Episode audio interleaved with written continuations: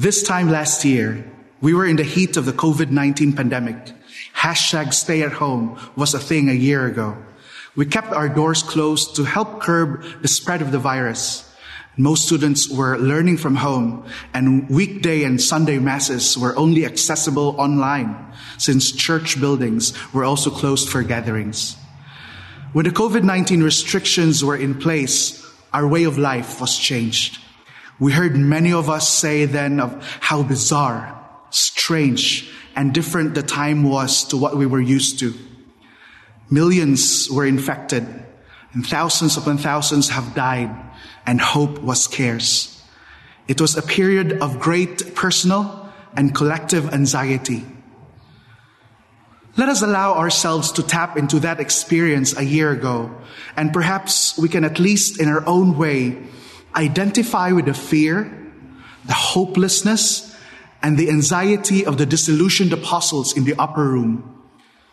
The good news for the apostles and also for us is that Jesus is alive. Our risen Lord appeared in their midst and offered them exactly what they needed to hear at that point in their life. Peace.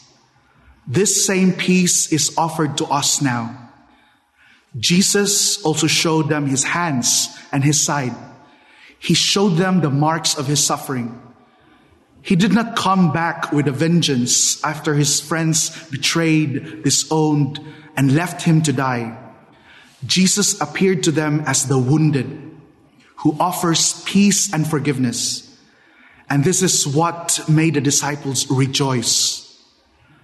This encounter with the divine mercy with the risen Lord made them new. In Jesus' woundedness, he carries and knows our human woundedness. The apostles in the upper room, aware of how they wounded Christ, were made new by the Lord's offer of forgiveness and peace. This Easter season, let us allow the divine mercy to redeem our experiences of fear, anxiety and unforgiveness which continues to bury us. As baptized children of God, may we be raised with Jesus and be agents of peace and forgiveness to others. For the sake of his sorrowful passion, have mercy on us and on the whole world. Amen.